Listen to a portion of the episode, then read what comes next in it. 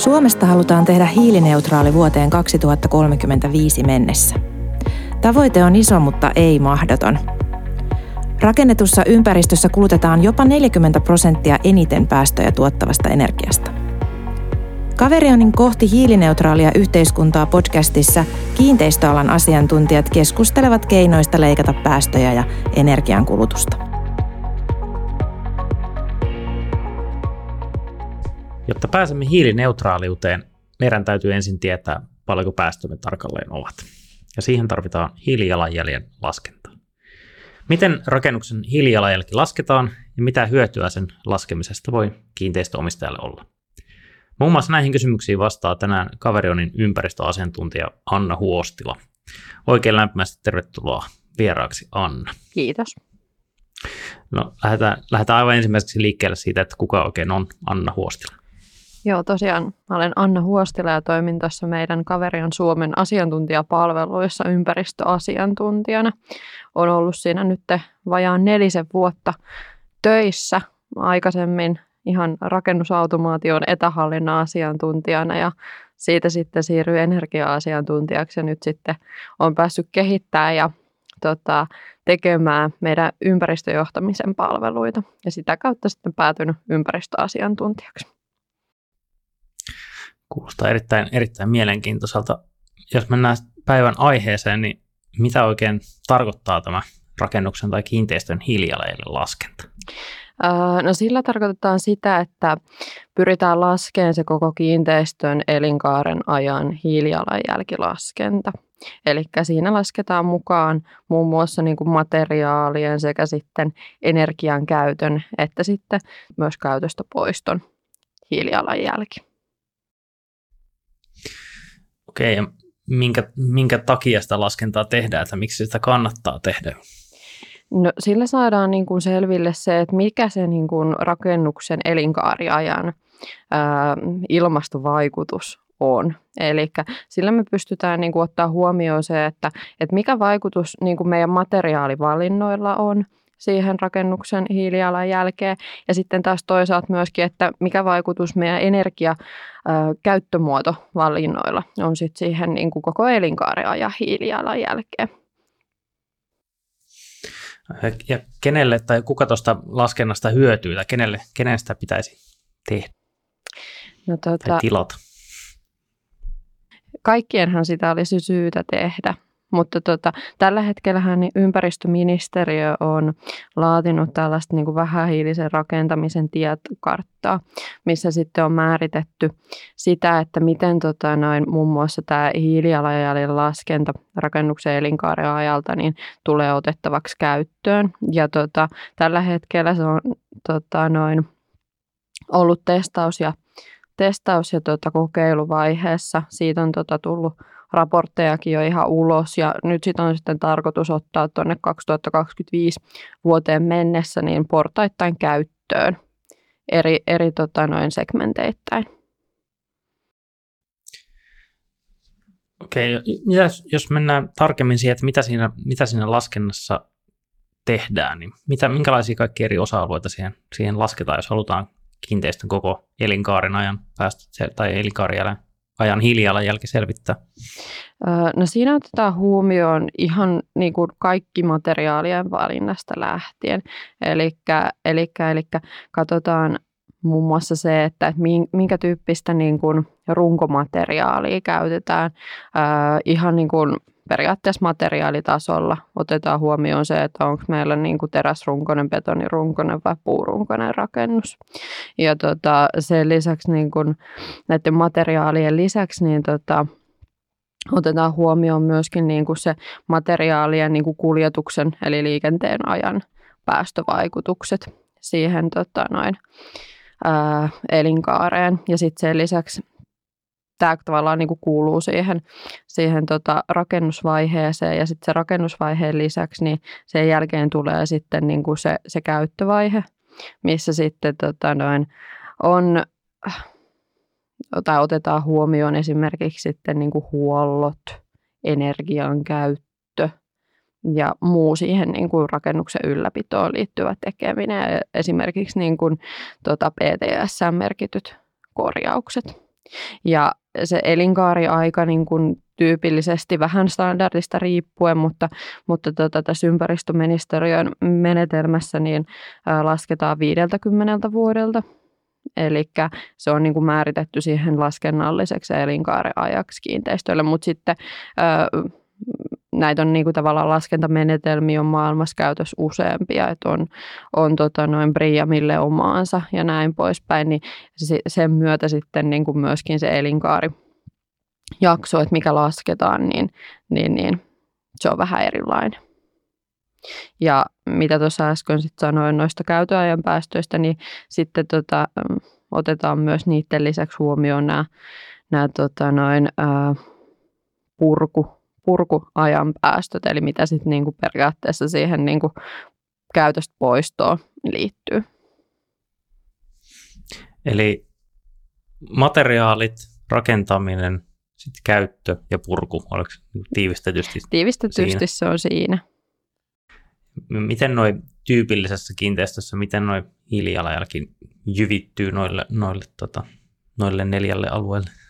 No tota, tämä niinku materiaalien vaikutus sekä sitten niinku se käytön ajan energian kulutus, niin ne on kaksi selkeästi niitä isoimpia hiilidioksidipäästöjä aiheuttavia tekijöitä tota noin, niin kuin kiinteistöelinkaaren kannalta. Ja vähän niin kuin riippuen sit siitä ratkaisuista, että, että minkä tyyppisiä niin kuin tekniikoita käytetään ja mihin niin kuin siinä rakentamisessa pyritään, niin, niin, niin ne painopisteet sitten vaihtuu, että kumpi on sitten suurempi tekijä. Mutta ne on kuin selkeästi ne kaksi isointa, isointa tota, noin tekijää ollut noissa.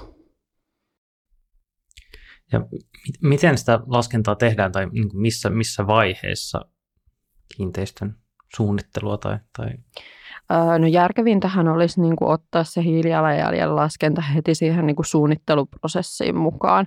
Eli niin kuin ennen kuin meillä on lyötynä lukkoon ne, ne tota, piirustukset ja, ja suunnitelmat, niin ennen sitä meidän olisi syytä ottaa niin kuin se hiilijalanjäljen laskenta osaksi sitä niin kuin ohjausmenetelmää, että miten me niin kuin sitä tota, kiinteistöä lähdetään suunnittelemaan ja rakentamaan, koska, koska tota, sit siinä vaiheessa, kun meillä on suunnitelmat ja piirustukset tehty ja huomataankin sitten sen niin kuin jälkeen siinä laskennassa, että, tota, että hupsista keikkaa, että meillä onkin tota, nämä päästöt tavallaan tähän vertailuun nähden niin aika isot, niin siinä vaiheessa on tosi vaikea lähteä sitten yleensä enää niin kuin vaikuttaa niin kuin siihen suunnittelun lopputuloksiin. Esimerkiksi tehdä vaihtoehtoja siitä, että, että no niin, että nyt ei tehäkään betonirunkosta, vaan tehdäänkin puurunkonen tai, tai tota, että nyt ei otetakaan kaukolämpöä, vaan laitetaan sitten tänne tämmöinen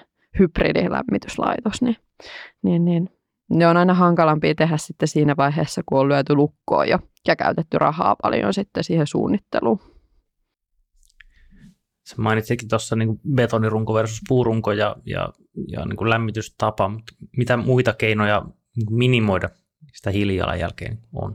No niitä on paljon erilaisia. Että toi on tosiaan niin kuin tämä runkomateriaalin valinta, niin se on niin kuin yksi semmoinen selkeä niiden materiaalien osalta.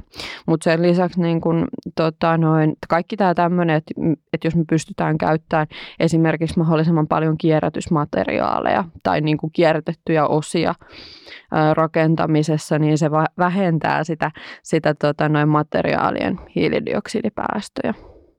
Ja tota, taas sitten toisaalta niin kuin just tämä e, energiaratkaisuiden valinta, niin, niin, niin, niin se on sitten myös semmoinen selkeä, selkeä tapa vähentää niitä päästöjä. Samoin kuin myös itse asiassa tota, tämä tämmöinen niin kuin mahdollisimman energiatehokkaaksi suunnittelu siltä talotekniikaltaan. Eli sehän se laskenta ottaa huomioon muun muassa tota, tämän IDAIS energiasimuloinnilla tehdyn suunnitteluarvon sille tota, rakennuksen energian kulutukselle, niin, niin mikäli niin kuin pystytään esimerkiksi tekemään A-luokan energialtaan oleva rakennus, niin sillä pystytään sitten niin kuin sitä energiakäytön ö, päästöjä vähentämään. Tämä kuulosti mielenkiintoiselta energiasimulointi. Mitä se käytännössä on? No, energiasimulointi tehdään myös tyypillisesti siinä, siinä suunnittelun yhteydessä ja sillä mallinnetaan tota noin, se kiinteistön energian kulutus siinä tota noin, käyttövaiheessa. Ja, ja se monesti Mikä? antaa niin kuin eväät kanssa sitten esimerkiksi tuon energiatodistuksen tekemiseen. Joo. Mitä, mitä se, mikä sä näet, että mikä nykyisellään on niin kuin vaikeinta tässä hiilijalanjäljen laskennassa? No tällä hetkellä sehän on tosi iso työ lähteä tekemään sitä. Ja tälläkin hetkellä niin kuin meillä on paljon niin kuin rakennusmateriaaleja ja, ja niin kuin, tavallaan näitä niin kuin päästökertoimia vielä niin kuin tarkasti määrittämättä. Niin, niin se, että me pystytään löytämään sitten siihen niin kuin hiilijalanjälkimalliin niin sanotusti ne kaikkein kuvaavimmat päästökertoimet, niin se on niin kuin yksi selkeästi semmoinen haaste vielä, vielä tässä tekemisessä. Mutta tota, sitäkin on niin kuin paljon pyritty viemään nytten viime aikoina eteenpäin ja yhä enemmän niin kuin, rakennusmateriaalien valmistajat esimerkiksi ottaa tässä niin kuin tekemisessään huomioon sen, että he tekevät näitä EPD, eli ympäristötietoselosteita rakennusmateriaaleille, mitkä sitten pitää sisällään muun muassa sit se rakennusmateriaali hiilijalanjäljen laskennan. Ja sitä kautta me saadaan sit sitä niin kuin aktuaalista tietoa siitä, että mikä on esimerkiksi tota noin, eristeen, tietyn tyypin eristeen hiilidioksidipäästökerroin sitä sitten meidän kiinteistön hiilijalanjälkilaskentaa varten. On, onko se käytännön laskentatyö sitten sitä, että sä, sä niin lasket määriä, paljonko siellä mitäkin, vaikka siinä materiaalivaiheessa, että paljonko siellä mitäkin ainetta on, ja sitten ynnäilet yhteen isossa Excelissä, että, että mitä kaikkea näistä saadaan? No käytännössä se menee vähän tuolla tavalla, mutta onneksi niin Excelissä ei tota koko mallia tarvitse enää lähteä pyörittämään, että siihen on olemassa niin kuin paljon erilaisia ohjelmia, mitkä tota noin, pystyy sitten mallintaan sen kiinteistön hiilijalanjäljen elinkaareita. Ja ne ohjelmatkin on jo sitten kehittyneet sellaisiksi, että, että, että niillä on sitten kytkentöjä näihin erilaisiin tietokantoihin, eli ne pystyy sitten saamaan ne hiilidioksidipäästökertoimet sieltä tota, tietokannoista sekä niin kuin myöskin näistä ö, tuotteiden tuottajilta suoraan sinne laskentaohjelmaan, niin silloin tota, tämän hiilijalanjäljen laskijan ei tarvitse tota, välttämättä tehdä niin paljon taustatyötä niiden kertoimien saamiseksi. No, ymmärrettävästi jalanjäljen laskenta aika paljon helpompaa niin uudisrakennuksissa, mutta, mutta onko jotain, mitä pystytään olemassa olevista kiinteistöistä laskemaan? Olemassa oleville kiinteistöillehän tällä hetkellä tyypillisintä on laskea energiankulutuksen hiilijalanjälkeen. Mutta sen lisäksi niin kun olemassa olevilta kiinteistöiltä niin voidaan laskea esimerkiksi niin kuin jätteiden tuoton CO2-päästöt sekä sitten niin kuin huoltojen ja ylläpidon päästövaikutukset. Mutta tähän ei ole vielä tullut sellaista selkeää ohjausmenetelmää, että, että miten, miten tota käytössä olevilla rakennuksilla tämä käytön hiilijalanjälki tulisi laskea. Että sitä niin kuin kyllä useammalla eri taholla niin tällä hetkellä pyritään määrittämään, jotta se olisi mahdollisimman yhdenmukaista. Mainitsit tuossa ohjausmenetelmät, puhuit niistä, niistä aikaisemminkin, muun muassa siitä ympäristöministeriön ministeriön tulevasta mallista. Miten nämä eri mallit poikkeaa toisistaan, mitä, mitä on olemassa tuohon laskentaan? No, tämä ympäristöministeriön malli on yksi esimerkki, mutta sitten näihin erilaisiin niin kuin ympäristösertifiointien liittyen, liittyen, niin on olemassa sitten niin kuin näiden sertifiointien omia malleja. Et esimerkiksi sitten BRIAM New Constructionilla, eli BRIAM-sertifioinnilla uudis, uudisrakennuksille, niin on olemassa oma oma tota, noin toi hiilijalanjäljen laskentamallinsa, mitä toisaalta toki niin kuin tämä ympäristöministeriönkin laskentamalli pyrkii tukea. Ja sitten taas toisaalta, että jos haetaan niin kuin tämmöinen suomalainen ympäristösertifiointi tota, tähän Priamin rinnalle, niin, niin, niin sen lisäksi sitten Suomessa on olemassa tämmöinen RTS-ympäristösertifiointi, niin, niin siinä on myöskin sitten määritetty omat ehtonsa sille hiilijalanjäljen laskennalle, mutta sekin pyrkii sitten tota, taas noudattelemaan, tai toisinpäin oikeastaan, että ympäristöministeriön laskentamalli pyrkii noudattelemaan sitten ja tekee yhdenvertaiseksi sitten sitä RTSnkin laskentamenetelmää. Ne poikkeaa toisistaan, niin onko se, niin se poikkeaa toistaan vaan siinä, tai tietyllä tavalla, että mitä niissä esimerkiksi huomioidaan, mitä eri laskennassa, että voiko niissä olla eroja, että tietyissä asioissa vaikkapa nyt jonkun huollon osalta huomioidaan eri tavalla päästöjä kuin toisissa, että onko ne erot isoja vai, vai niin kuin pieniä? No esimerkiksi, mitä mä tuossa aikaisemminkin kerroin siitä Priamista, niin sen Priam New, New Constructionissa, niin tämä laskenta-aika on erilainen. Eli siinä lasketaan 60 vuodelta nämä elinkaariajan päästöt ja sitten taas tässä ympäristöministeriön menetelmässä lasketaan sitten 50 vuodelta. Just näin.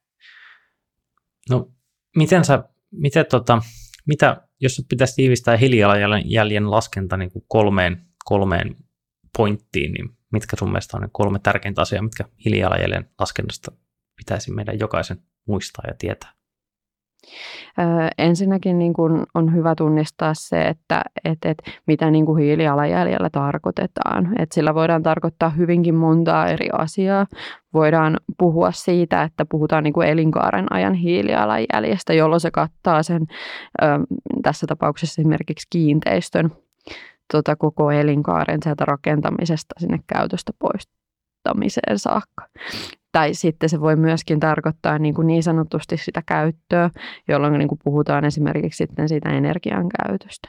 Mutta niin se on mun mielestä niin kuin tärkein asia, että, että tunnistetaan se, että, että, että mitä niin kuin hiilijalanjäljellä tarkoitetaan ja ymmärretään se, että, että, että niin kuin esimerkiksi pelkästään energian käyttöä muuttamalla öljylämmityksestä – esimerkiksi poistoilmalämpöpumppuun, mikä käyttää sitten taas uusiutuvaa sähköä, niin, niin pelkästään sitä tekemällä sä et saavuta välttämättä hiilineutraalia kiinteistöä, vaan sitten siinä tapauksessa, jos puhutaan elinkaarea ja hiilijalanjäljestä, niin, niin, niin se vaatii myös niin kuin sen rakentamisen ja materiaalia ja käytöstä poiston huomioimisen.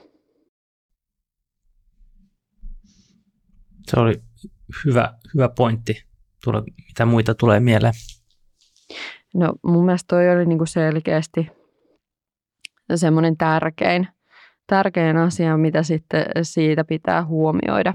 Ja sitten tota, näin näitä muita asioita, niin on se, että et, et, ymmärtää nämä kansainväliset laskentastandardit ja niiden niin kuin määritelmät siihen, että, että miten niin kuin esimerkiksi päästöjä allokoidaan.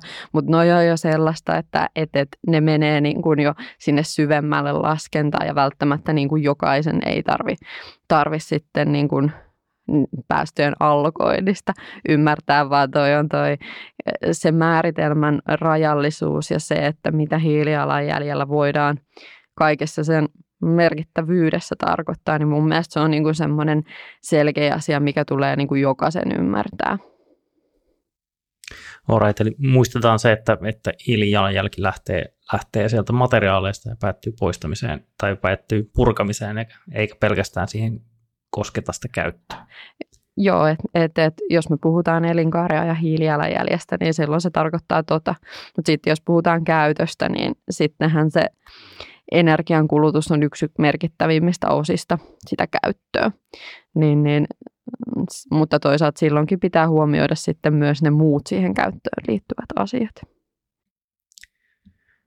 Tuli vielä, vielä sellainen, sellainen kysymys mieleen, että kun sanoit, että esimerkiksi ympäristöministeriön mallissa huomioidaan 50 vuoden ajalta, ajalta päästöt, mutta miten sellainen, että jos lähtökohtaisesti suunnitellaan kiinteistö vaikkapa sadaksi vuodeksi eikä mm. vaan 50 vuodeksi, niin miten se vaikuttaa niihin laskentaan? No periaatteessahan niin kuin toi on, voiko sanoa vaan laskentamalli ja siinä on tunnistettu jo tämä, tämä näkökulma siitä, että et, et, niin kuin todennäköistä on, että, ja toivottavaakin itse asiassa on, että se rakennus kestää sen sata vuotta, mutta tämä on niin kuin tavallaan tehty tämmöinen selkeä rajaus siihen, että et, et, tai elinkaarelle on ollut pakko määrittää jonkunnäköinen aikajakso. Ja tässä tilanteessa se on määritetty siihen 50 vuoteen. Mutta tietysti Joo. toivottavampaa on, että, että, että se elinkaari olisi yli se 50 vuotta. Yes. Mennään sitten yleisiin kysymyksiin, joita mä oon, mä oon kysynyt kaikilta, kaikilta vierailta. Ja niistä, niistä ensimmäinen on, että kenet sä haluaisit herättää toimimaan hiilineutraalin yhteiskunnan puolesta? Tietysti kaikkia. Tämmöinen poliittinen vastaus, mutta, mutta, mutta ensisijaisesti niin kuin kiinteistön omistajilla on kuitenkin tosi iso valta tässä, tässä yhteiskunnassa, jos ajatellaan niin kuin kiinteistöjen hiilineutraalisuutta. Ja heillä on niin kuin se valta siitä, että he voivat tehdä niitä päätöksiä esimerkiksi siitä, että, että lähdetään tekemään puurakenteisia kiinteistöjä tai että, että, että lähdetään niin kuin tukemaan näitä uusiutuvan energian ratkaisuja uusissa kiinteistöissä, niin, niin mm, kiinteistön omistajat on yksi sellainen segmentti, että kenet niin kuin haluaisin vielä osallistaa enemmän mukaan näihin talkoisiin. Mutta sitten tietystikin ää, tämä koskee niin kuin ihan koko alaa ja, ja, ja koko ketjua sieltä niin kuin suunnittelijoista toteuttajiin ja, ja niin kuin myös siihen tota noin, politiikkaan, että mitä siellä taustalla pyörii. Et, et, kaikkia meitä se koskettaa tässä.